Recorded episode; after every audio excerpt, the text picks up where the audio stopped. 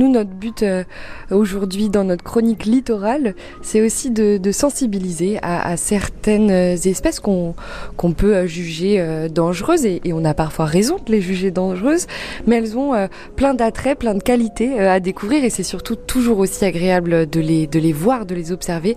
C'est le cas des méduses. Vous, vous le voyez qu'il y a des visiteurs qui, qui ont un petit peu peur, Mathieu, d'aller vers euh, ce, genre euh, d'espèces Oui, effectivement. Lorsqu'on a voulu présenter les méduses euh, aux visiteurs, on, a développé voilà, plein de notre laboratoire pour pouvoir les élever et, ensuite les présenter aux, visiteurs. Ce qu'on a réussi à faire pour plein d'espèces, et donc c'est une vraie fierté.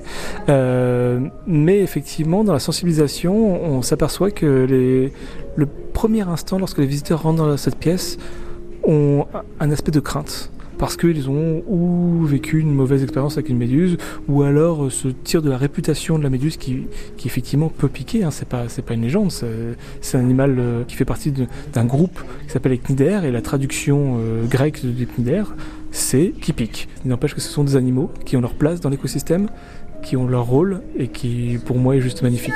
Mathieu, après les méduses, nous sommes allés voir les requins et là, pareil, dans l'installation pour les visiteurs, vous avez créé aussi des, espaces euh, pour s'asseoir, pour les observer longuement, pour passer du temps devant eux.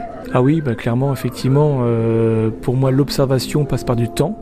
Plusieurs hauteurs, plusieurs mouvements, plusieurs espèces qui évoluent dans l'aquarium. Donc il faut vraiment prendre le temps d'observer.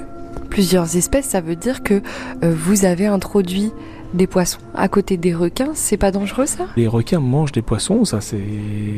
Mais ce n'est pas dangereux parce qu'on a sélectionné nos poissons qui sont des, poissons à petite taille. Effectivement, un requin, il va risquer une dépense énergétique importante lorsqu'il va courir après par rapport à l'apport énergétique qui peut, que peut lui apporter le poisson.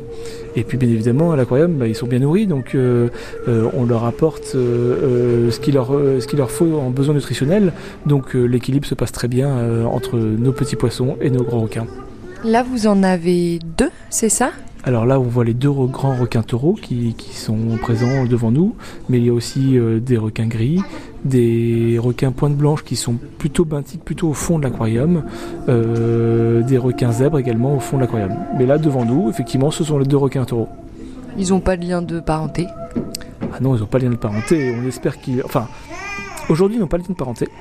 Et on espère, puisqu'on a un mâle et une femelle, que peut-être demain, ils créent un lien de parenté. Mathieu Coutan, directeur de l'aquarium de La Rochelle, qui était avec nous toute la semaine dans notre chronique littorale. Merci d'avoir été avec nous, Mathieu. Je vous en prie, avec plaisir.